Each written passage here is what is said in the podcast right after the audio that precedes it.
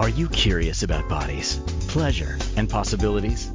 And what about curious about what others are up to on the planet when it comes to pleasure, sex, and play? Have you considered what pleasure can do for your life, your body, and your bank account? Do you know something magical, delightful, and out of this world orgasmic is not only possible for you, but totally available to you?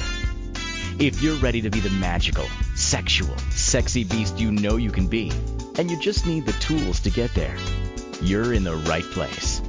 Now, here's the host of The Pleasure Zone sensual movement artist, relationship and sex alchemist, Milica Jelenic. Well, welcome, my sweet pleasure seekers. Today we are going to have a very important conversation all about intimacy. What is it? Why are people afraid of it? What's that all about? So, we will be diving into that shortly. For those of you who are brand new to this station, I am Milica Jelenic, and this is the Pleasure Zone, where we talk about all things about bodies, relationships, from this things like all the way from traumas to kinks to history, sociology, psychology, anthropology, you name it, we dive in. And I am in the ninth season of this show. So you can, if you like the show and you're like, hey, that's interesting, you can go back and listen to well over 400 episodes. You can also watch well over probably two or 300 episodes, uh, 200 episodes, hard to say. Uh, we started out with audio and then we kept on adding. So if you are interested in things and if you are looking through the list of different shows I have and there are things that you're looking for in particular and you can't find it, just send me a message. And I would love to be able to talk on the topic that you are looking for. How do you do that? You're going to head over to my website, milicajelenic.com. That's M I L I C A J E L E N I C.com. Send me a message. Let me know what you're interested in. Also, if you have listened to this show or any other shows, let me know what show you listened to and if you had if it had any impact for you if you learned anything if it helped you if you had things to add. Maybe you're an expert too and you wanted to add some information. I would love to hear from you. So what are we talking about today? We're talking about that big question. Is it normal to be scared of intimacy? And i love talking about these topics because my field of expertise is working with people in the I work holistically with people for their health. And one of the things that often comes up as part of the holistic approach to health is looking at people's way of having relationship with others, but also with themselves and their bodies.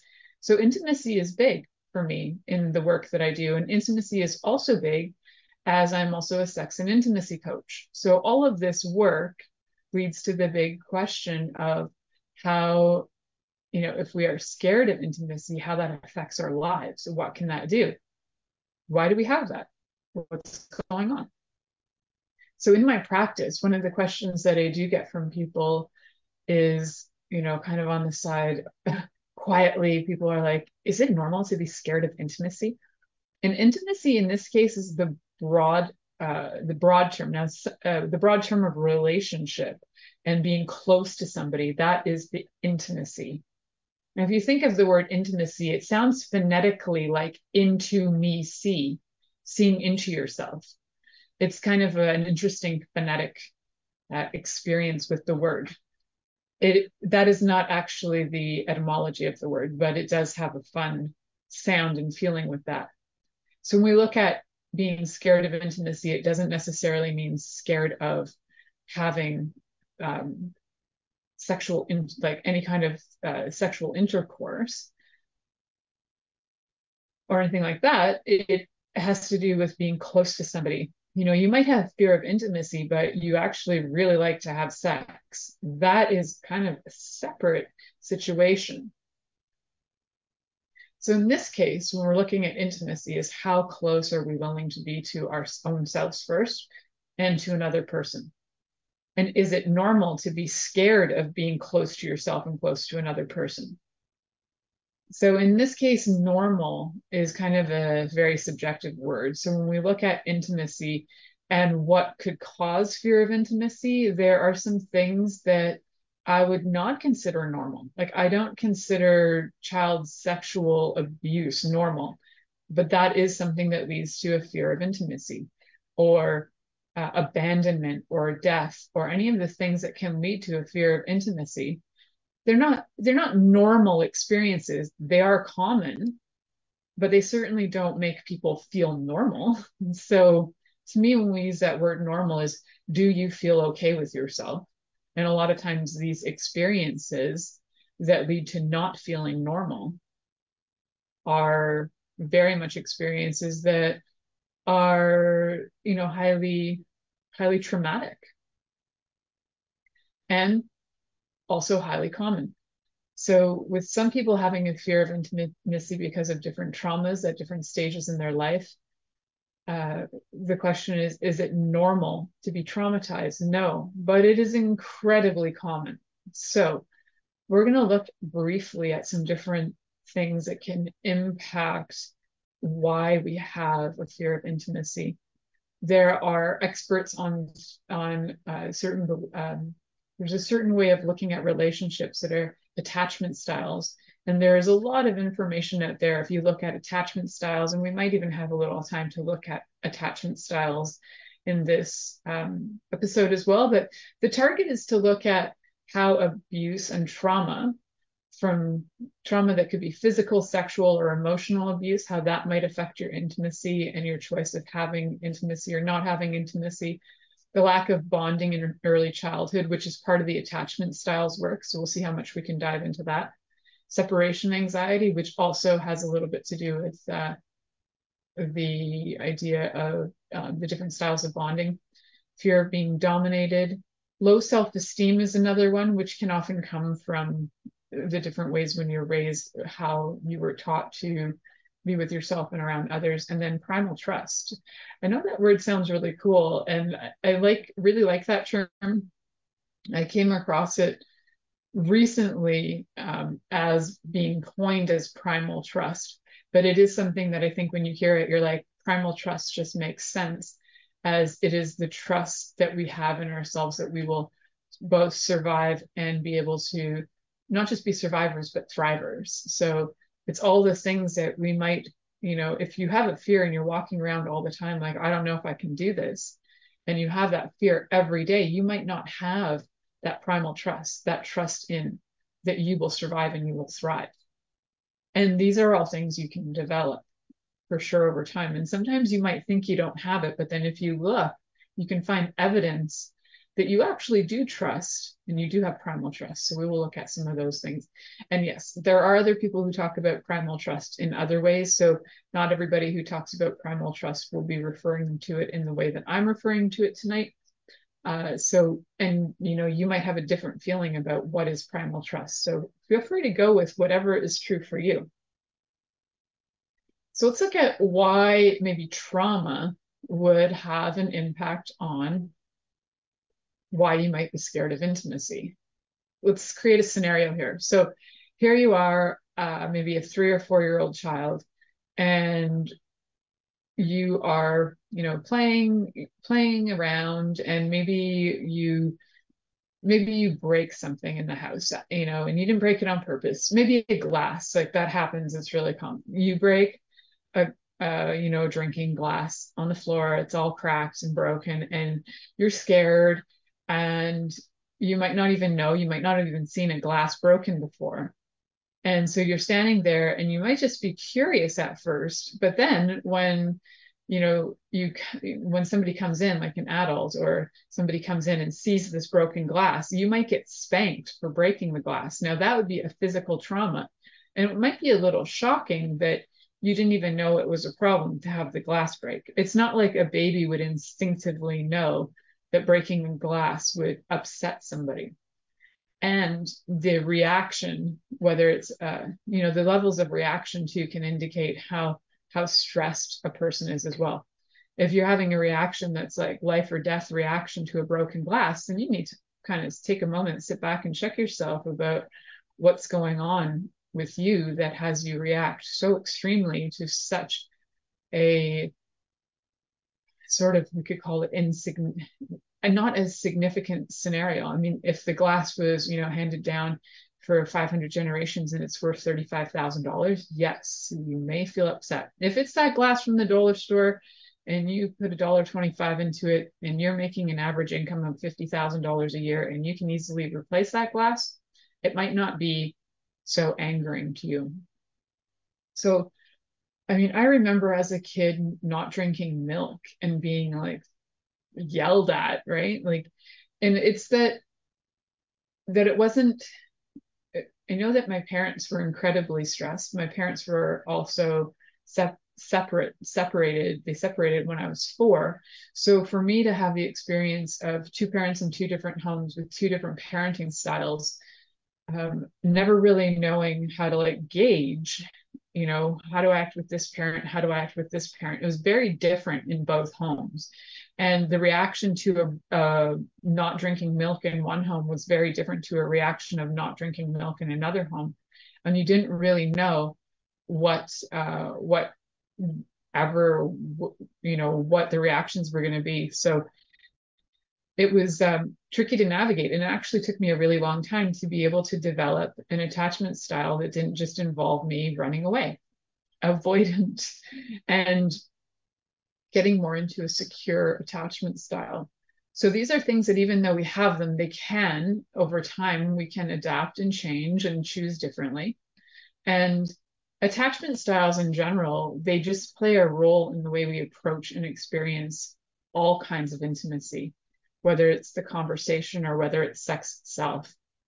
So a lot of times when, when it comes to sex as that that aspect of intimacy, people who have secure attachment styles can find their sex life quite fulfilling, where insecure attachment styles, where people are anxious and preoccupied or dismissive and avoidant or even disorganized, they can have less satisfactory sex. They might have more casual sex and but less satisfactory sex. So secure attachment styles can really be helpful in having a more satisfying sex life. So all the more reason to work towards feeling secure where in yourself first and then you can bring it into your relationship this is not something that necessarily happens overnight in fact if you do have radical shifts which is cool when you can have some radical shifts but as long as they're sustainable so it's something that if you do uh, create a change that you have a sustainable change where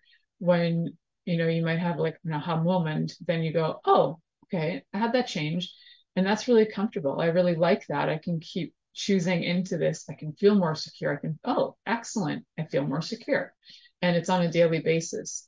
Then it's sustainable. Otherwise, it can be like a, um, just like a, a Pop Tart moment. You know, you get it fast, you go through it, and then you're like, well, that's done. And next, um, it's not a sustainable change. Like I don't know why I said Pop Tarts, but I was watching a movie. La- I was watching The Sixth Sense last night, and, the kid wanted Pop Tarts, and that's probably why I'm thinking about Pop Tarts.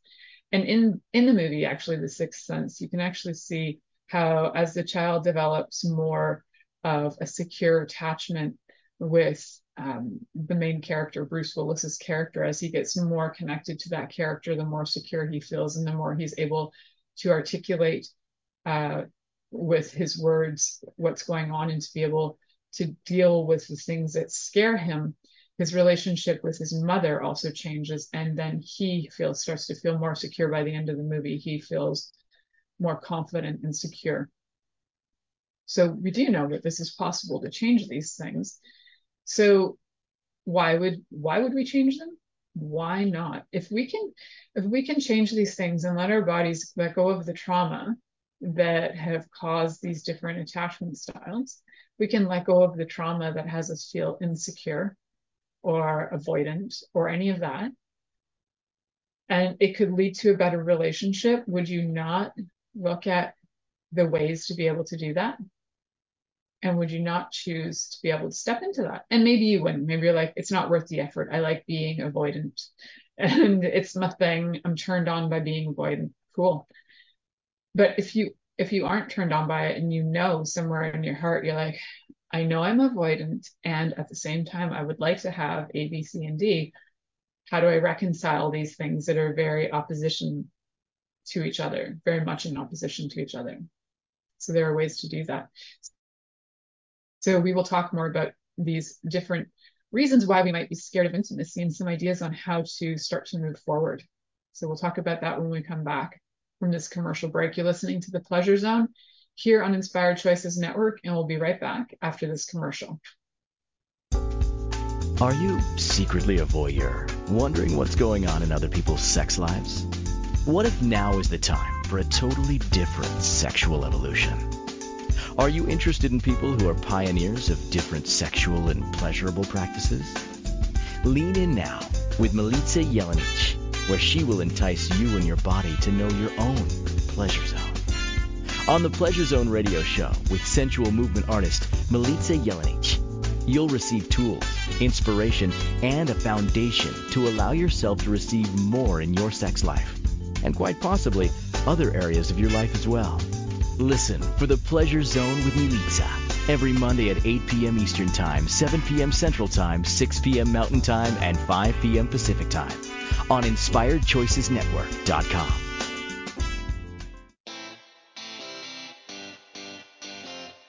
Are you a subject matter expert? Are you here to share your expertise with an audience waiting to hear from you in only the way you can deliver? Are you ready to have your voice amplified across the airwaves? Inspired Choices Network has a global radio platform streaming to millions of people across the world. Professionally produced and supported by an accomplished team every step of the way, you can broadcast from anywhere in the world, knowing your voice matters, and we ensure it is delivered with ease and efficiency. Eager to hear your message, the world awaits. Contact us today to become an Inspired Choices Network radio host. Email become a host at inspiredchoicesnetwork.com. This is the Pleasure Zone with sensual movement artist Milica Jelenic. To participate in the program today, join our live studio audience in our chat room at inspiredchoicesnetwork.com. You can also make the choice to ask or comment by email info at milicajelenic.com. Now, back to the program. Welcome back, my sweet, sweet pleasure seeker. So just before break, I kind of tapped into some words that might be maybe they're not familiar for all the listeners. And I was talking about the attachment styles and how different attachment styles can have an impact on how we relate with intimacy and how you might have fear of intimacy and where that might come from and you know whether there's been abuse or neglect or anything like that so some of the things to look at for yourself are you know, when you were little, did adults respond to you quite quickly, sensitively, consistently with, you know, I'll give you an example in in our house right now. So my kid is 15 and as a baby there was uh, I was very consistent with when Ziva cried, I would go and hold Ziva and it was as quick as I could get there. So whether it was quick to their awareness or not, um, it was like as fast as I could get there. If I was on the toilet going to pee, I was going to get there and be there for them, hold them, do whatever I needed to do. Um, you know, whether it was move them or any whatever it was, I would check on all the things. So part of that can help create a sort of sense of security. Now, at some point too, if other people don't respond and only the mother does respond, now this is only my theory because I'm looking at my own life.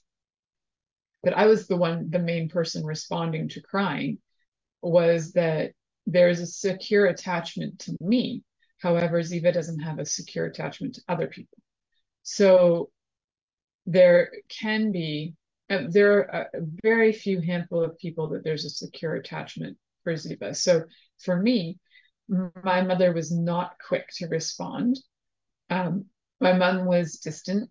My mom was often disengaged. So my mom had an avoidant attachment style.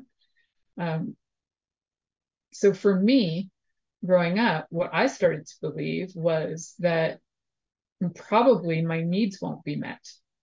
And then how does that play out in relationship? So how that plays out in relationship later on is that I'll be in a real I could be in a relationship and not feel like I can ask for what I require because I have a subconscious belief that no matter what I ask for, I'm not going to have it delivered anyway. It doesn't matter why I ask for it because nobody's going to give me what I want. And that belief translated not only to people, it translated to like my ability to manifest, to actualize, to create in my life, because I had this subconscious belief that, well, if my needs can't be met, then, you know, it, then it's, then who's going to want to be my client? Who's going to like, so this went on for a number of years. It was, there was this subconscious thing like nagging that was like, well, you probably aren't going to succeed. Right. And so my mom also had a little bit of between avoidant attachment, there was also a little bit of ambivalent. So you'll probably find when you go to do your own research on attachment styles, there's a lot of different words and combinations out there of different words. So I'm just going to work with the, the four that I'm familiar with. So secure, avoidant attached. So secure attachment, avoidant attachment, ambivalent attachment, and disorganized attachment. So there are different names for those, but I'm just going to stick with those for today. So let's look at if you were a child and you had broken um, broken that cup, and out of nowhere the parent comes in and you know spanks you. That response is an extreme and erratic response. So what that would do would have if you were the kid who broke that glass and your parent came in and spanked you and you didn't even know why because the glass just fell out of your hand and you never broke a glass before so you didn't know what happened and you didn't know they would be upset about it. And instead of explaining things to you going hey that glass is something that you know i had to work for and i paid for that and we need this to drink out of and it helps me drink easier because i need water to live you know? You can you can actually be pretty reasonable with kids when they have language and they understand survival needs. You can explain things in pretty simple ways and they will get it and you can show them you know? So everybody learns in different ways. Some people need to be spoken to some people need to read it some people need demonstrations. So you could show them you know an option instead of yelling at the person and being erratic would be to show them hey so you know when you broke my glass? It was like this. It was like if if I took your toy and threw it down the toilet and you never got to have it again, how would you feel?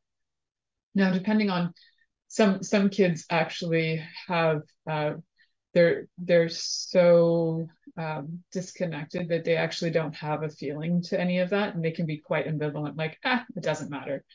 Uh, and they don't even care because they don't even believe that their needs will ever be met anyway. So you might as well, you want to take my stuff and destroy it, whatever. I don't even think I'll ever have anything I need, right? So there is there is um there is a lot of stuff that can happen. Now there are stats out there about how many people in the world have certain attachment styles. I don't think the stats are accurate because there is, I mean, these stats are just based on a small number of people who are being interviewed. And a lot of the times people who are being interviewed are would fall under certain categories of attachment style because they're looking for resolutions and they're looking to create some certain changes.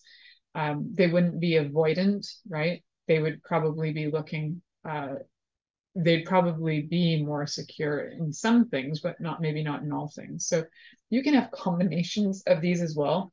And you know, you could be secure or you could be insecure. You could be uh, very responsive, highly responsive, or highly avoidant. Anyway, there's all these combinations. So we're starting with these these four main ones and how they can affect the way that you are intimate. So if you if you have been feeling your whole life like nobody's going to respond to you, would you choose to be in a relationship? Would you choose to break down your barriers, let down your guard, and let somebody in? Or would you just put up your guard and go, yeah, you know what? can't even like deal with you because you're probably not even gonna meet my needs anyway. I can try and I can try, but you're probably not going to meet my needs anyway. And if a person can't rely on you meeting their needs, so as an adult, if if you feel like people are like, I can't rely on you to meet my needs, then then there's something that you're showing them that you're being inconsistent or sometimes being like overly sensitive or sometimes being neglectful, not even knowing or paying attention.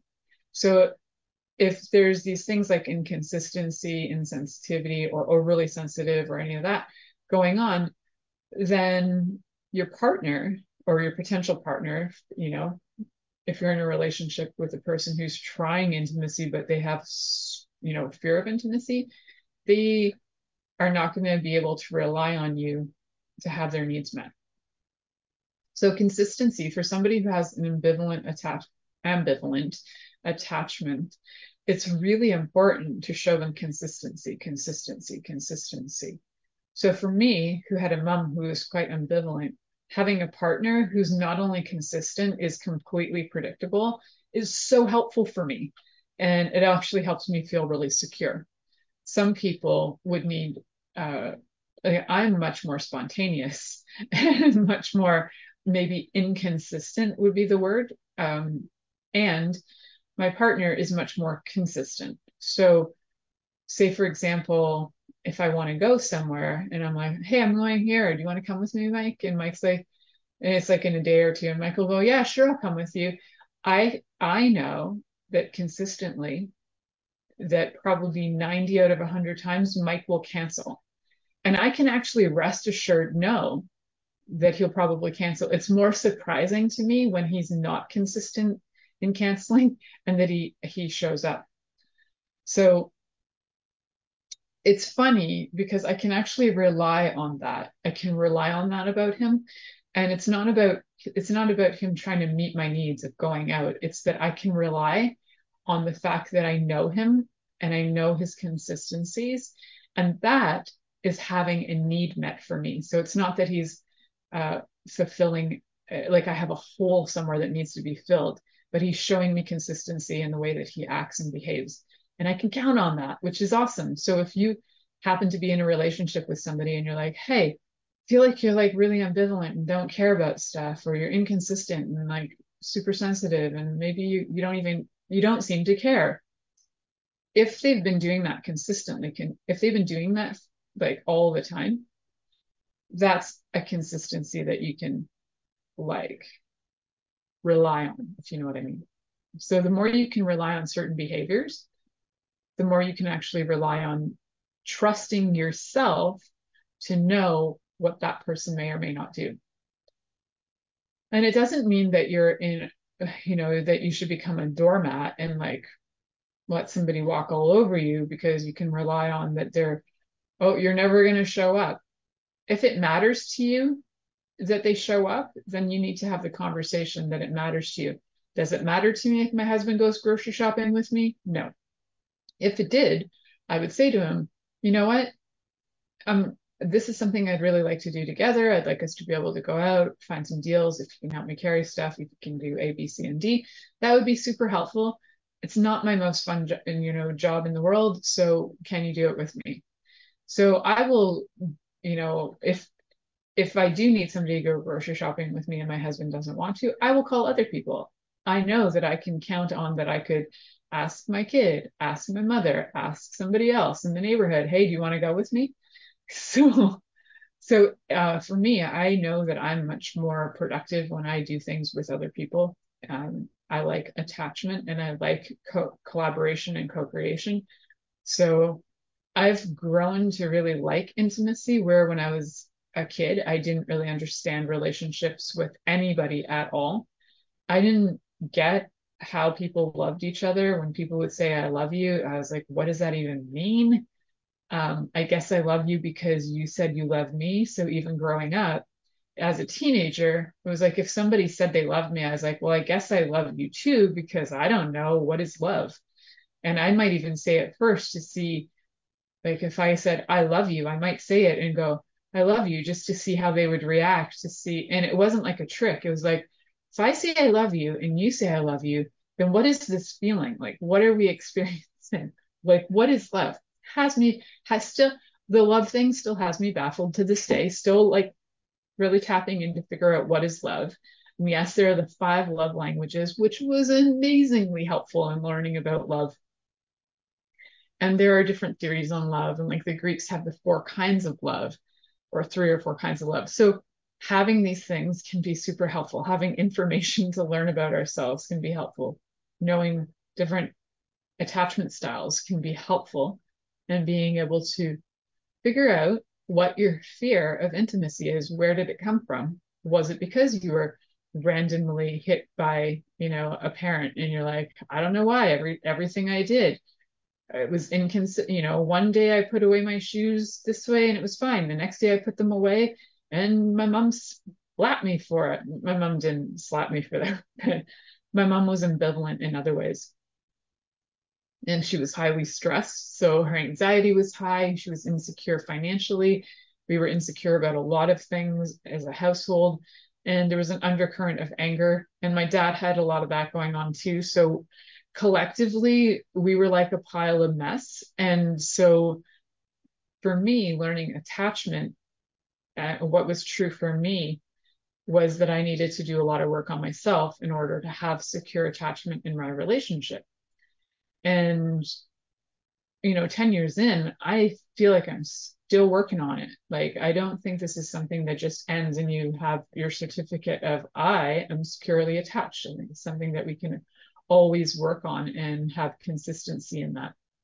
All right, we're going to head to our next commercial break. You're listening to the Pleasure Zone here on Inspired Choices Network, and we'll be right back after this commercial. Are you secretly a voyeur, wondering what's going on in other people's sex lives? What if now is the time for a totally different sexual evolution? Are you interested in people who are pioneers of different sexual and pleasurable practices? Lean in now with Milica Jelenic, where she will entice you and your body to know your own pleasure zone. On the Pleasure Zone radio show with sensual movement artist Milica Jelenic, you'll receive tools, inspiration, and a foundation to allow yourself to receive more in your sex life, and quite possibly other areas of your life as well. Listen for the Pleasure Zone with Milica every Monday at 8 p.m. Eastern Time, 7 p.m. Central Time, 6 p.m. Mountain Time, and 5 p.m. Pacific Time on InspiredChoicesNetwork.com.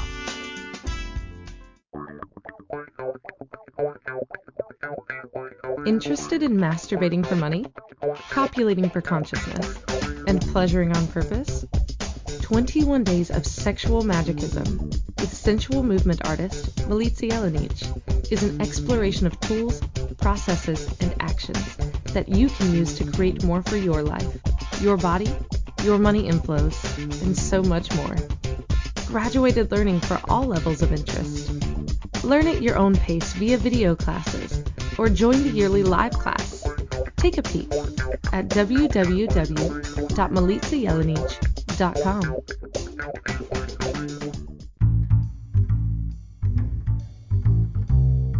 How wonderful would it be to carry your favorite Inspired Choices Network host with you throughout your day? Well, now you can. Inspired Choices Network now has its very own mobile app. Our free app offers live streaming shows, along with thousands of podcasts and TV episodes. Our shows cover a wide variety of topics. Whether you're waking up with us, carrying us through the day, and taking us to bed with you, we're always here for you to enjoy. We're easy to find. Just search for Inspired Choices Network in the Apple App Store or Google Play Store. This is the Pleasure Zone with sensual movement artist Milica Jelenic. To participate in the program today, join our live studio audience in our chat room at inspiredchoicesnetwork.com. You can also make the choice to ask or comment by email info at. Now, back to the program. Welcome back, my sweet pleasure seekers. We are talking about all kinds of things to do with intimacy. And in the show, I in the show description, there is a word called primal trust. I just want to let you guys know that that that term is actually trademarked. So I do want to recognize that. I think that you know we re- we trademark a lot of things on this planet, but there's an essence and an energy about that term that's um, just very tr- true and real about having that primal instinctual, we could call it instinctual instead if we want to really refer to it on the show, and not get um, fined. Uh, we'll call it instinctual, uh, innate, yeah, trust. So where does it come from, and how do we how do we do how do we get to a place of trust when we've been in relationships that are confusing? So a lot of getting to the place of trust is is getting into a, a place of getting a new kind of like a new memory set happening in your brain creating a new dialogue that happens in your head rewiring your brain so that you can actually have so the idea is that if you have new thoughts they create new neurons and those new neurons when they fire together they wire together which means that you'll create new neural pathways so having new stories, we'll say, to tell yourself, you can actually create and train your brain to feel more secure, to feel happier, and to have trust. If you keep telling yourself the same old story, I will be abandoned, this will happen, then then those old neural pathways are firing all the time, creating that connection and telling you that you are going to be abandoned and be alone and blah blah blah. However, if you read if you rewrite that story, rewire your brain and get new neural connections, you can start to have things like I uh, one of the one of the bodies of work I like working with is called the mastery systems, and one of the things you do is reframing, and one of the reframes would be uh, I I trust me, I trust the God in me, I trust the universal life force in me, whatever term you want to use for something greater than you. I trust that in me. I trust me. I trust God. I trust the God in me. So you can play with some things to start to reframe. And that gets you kind of into a mode where you go, oh, wait a second. I'm allowed to do that. I'm allowed to trust. I don't have to live in fear and I don't have to live in anxiety for the rest of my life. What? So that's a really fun thing to do. So there are a lot of different bodies of work that can help you reframe your brain from EFT tapping, uh, EMDR. There are different somatic breath work techniques you can use. There's play work you can do. If you have never read, uh, there's a, there's a book called, uh, let me just think of this for a second. The Body Keeps the Score. Can't remember the author right now, but The Body Keeps the Score is it is kind of like listening to scholarly letters on trauma. Uh, and because there's a lot of research in the book, and it, some people find it dry, I find it fascinating. Uh, I love listening to the research. I actually have it on audio because I prefer, and I'm an audio learner, not everybody is. Uh, so when I listen to it, I can retain the information better. But if you're somebody who likes to read, then absolutely read away. Uh, and then you will be able to retain that information for you. And sometimes it's like watching videos on it will help you figure that out as well. So why do we want to change the trauma? Like what's the benefit of changing the trauma is so that you no longer have a fear of intimacy. And the fear of intimacy can even be a fear of you know, oh my God, I'm afraid to know who I am. What if what if all these people who had abused me in my life you know whatever people who were you know in in my sphere of reality who were abusive what if i was like them and if i was if i'm like them as long as i hide that it won't come out but if i start to get intimate with myself and i start to see those things oh what's going to happen am i going to hate myself and then you start to realize oh my god um, I, I actually already don't like myself because I'm not even willing to see myself. So, eh, you know, we're cute and we have these like tendencies to avoid things until it's uh, like the brink of necessity to change them. And then we start to change them. So Oh, yeah. So why do we why do we change through the traumas? And the traumas can be happening in different ways and create uh, different responses, you know, later on in the way that you have relationships. So let's throw a few out there just so you can be aware. So the four attachment styles, we're going to just go through them, what traumas may have occurred, and how, because of those traumas, what you might be experiencing in your life. With secure attachment, there isn't a lot of necessarily trauma that happens in your life. You'll you'll feel you know generally the child will be somebody who is secure explorative and happy. And generally the mother or the primary caregiver is quick to respond sensitive and consistent. And generally when the child grows up to an adult they they have belief and trust that their needs will be met and then you might have avoidant attachment where as a child, you might not be very explorative. You might be one of those kids who you just kind of sit and stare at things. And a lot of times, what's interesting is that people find kids who have secure attachment, who are super explorative, they find them like nuisances, like, oh, they're running around, they're doing everything, they're in the way, blah, blah, blah. Can't you just sit? Blah, blah, blah. But they're actually so secure and they feel secure in their environment that they can do that and that they'll be safe. And there's avoidant attachment, where the child is generally not very explorative and can be super emotionally distant. They emotionally distant to everyone, including the primary caregivers. And when they're not very explorative, they aren't the kind of kids who are are feeling safe about doing anything that could be, you know, make a mess or do anything like that. So they become very at this point, what happens is the parent's response to the child. The, so the child's not very explorative. It's just the kid just sits there, and then the parent is being distant and disengaged. So it's one of those things where the here's a scenario is like a kid is sitting on their laptop all day long, and the parents are sitting on their own laptops being totally disengaged. And so nobody's even discussing or even maybe even in the same room with each other. And so what happens when you grow up is that you start to subconsciously believe that your needs probably won't be met. So even though that sounds like, oh, big deal, there's just two people sitting in rooms, it's like neglect, right? So you feel neglected. You won't feel when you grow up that your needs will be met. The ambivalent attachment is where you've got, you know, generally kids will be anxious or insecure or even angry as a child is like constant anger coming out, uh, insecure, looking for con- like a lot of feedback or having somebody tell them that they're good all the time, and anxious to the point where everything can create fear in them.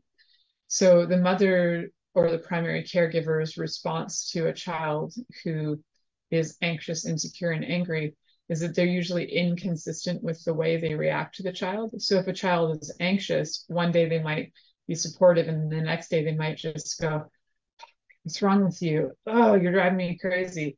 In uh, the sixth sense, the mother's quite ambivalent.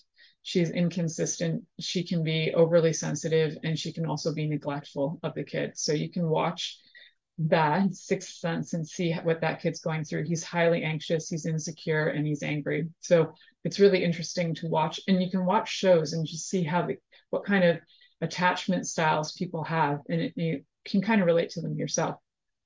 So with the ambivalent attachment, if that doesn't get switched up, or if you don't change to where you're insecure, you you'll feel in your life you can feel like you can't rely on your needs ever being met so just like avoidant attachment, you don't feel like your needs, you don't feel like your needs will be met. It's subconscious.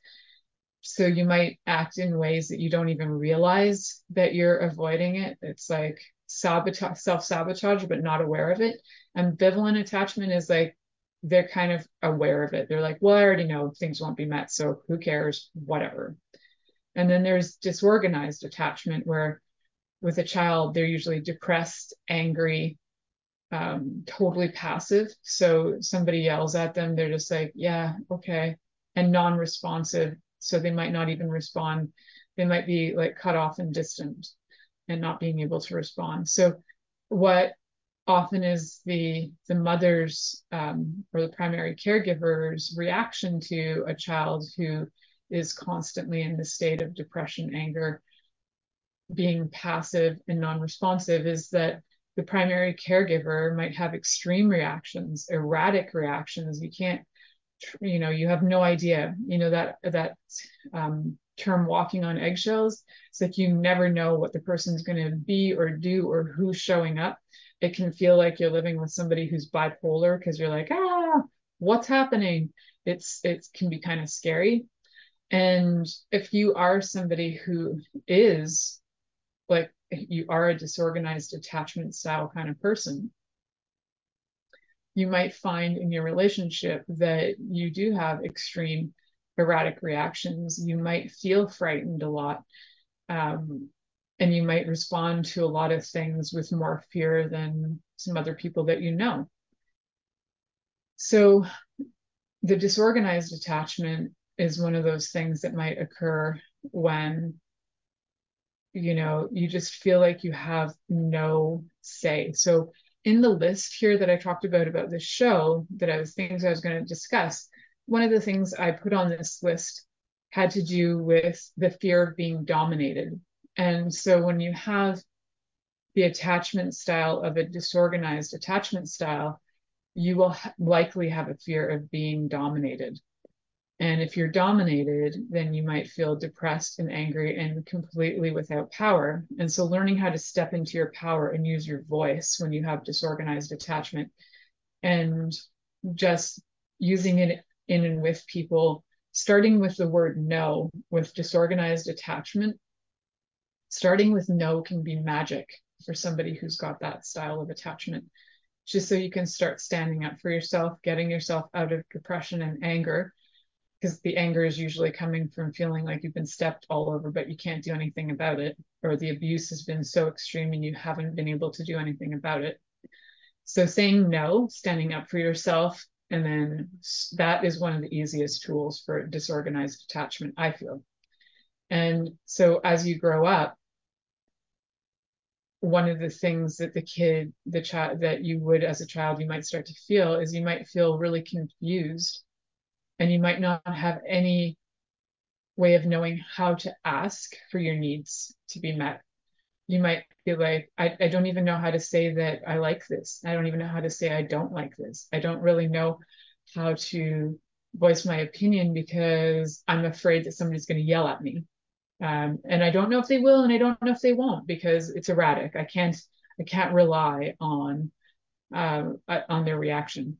So it can be really confusing and you might not even feel like you know how to deal with people or how to even get your needs met.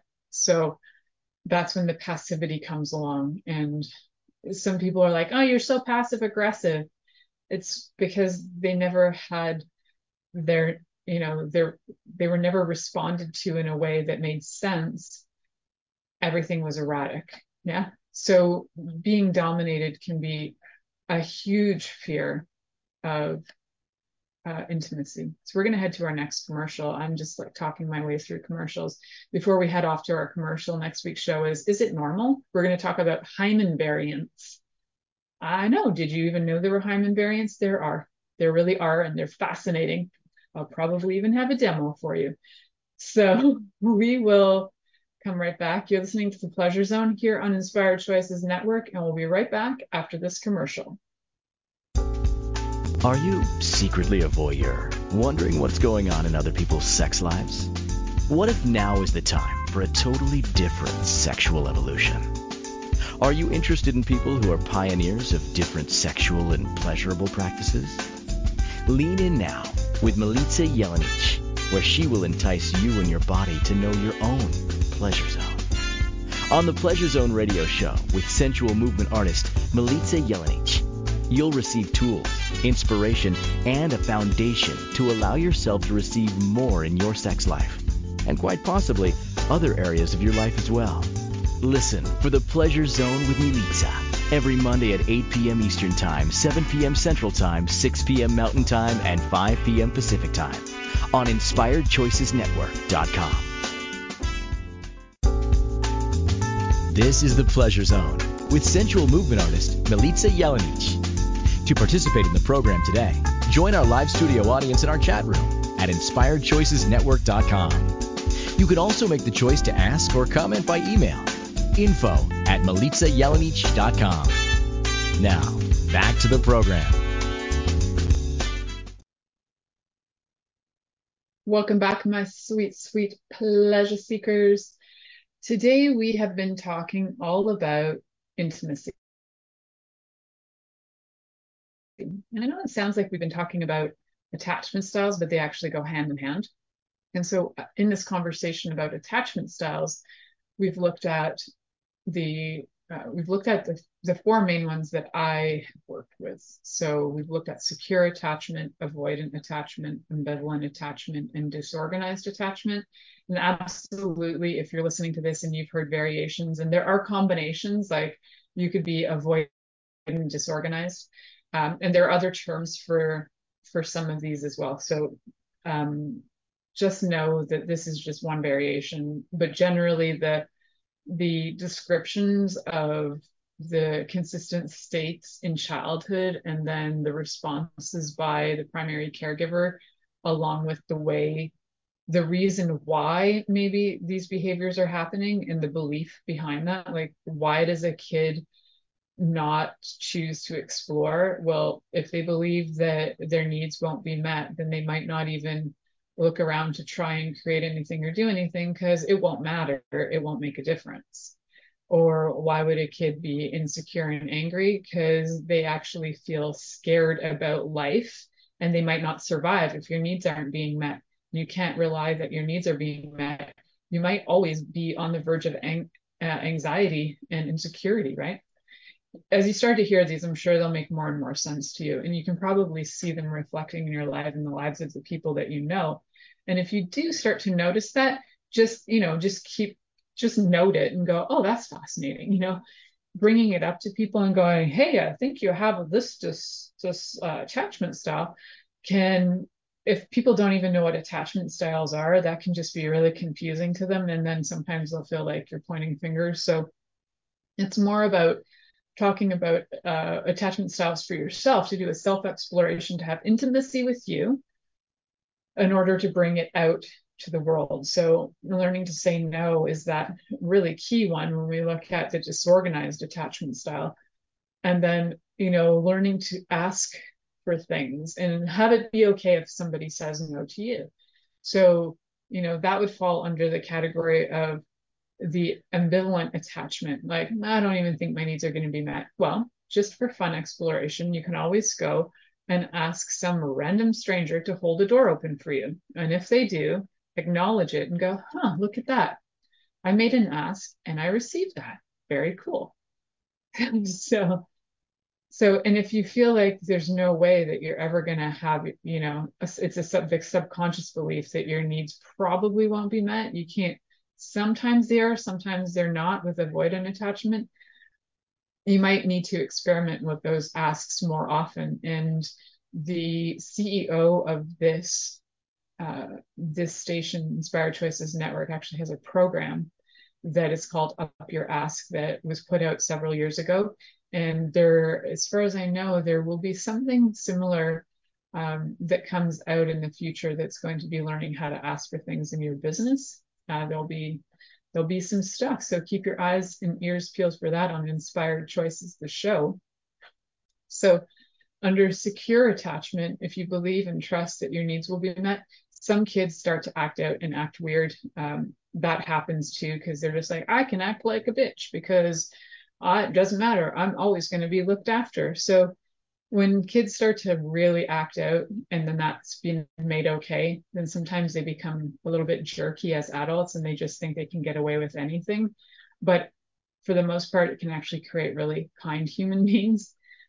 So all of all the attachment styles can have some downfalls to them, but it's good to know what they are and also good to know that you can they can change over time and you can actually develop ways to to uh, have different attachment styles. So Join us next week for Is It Normal?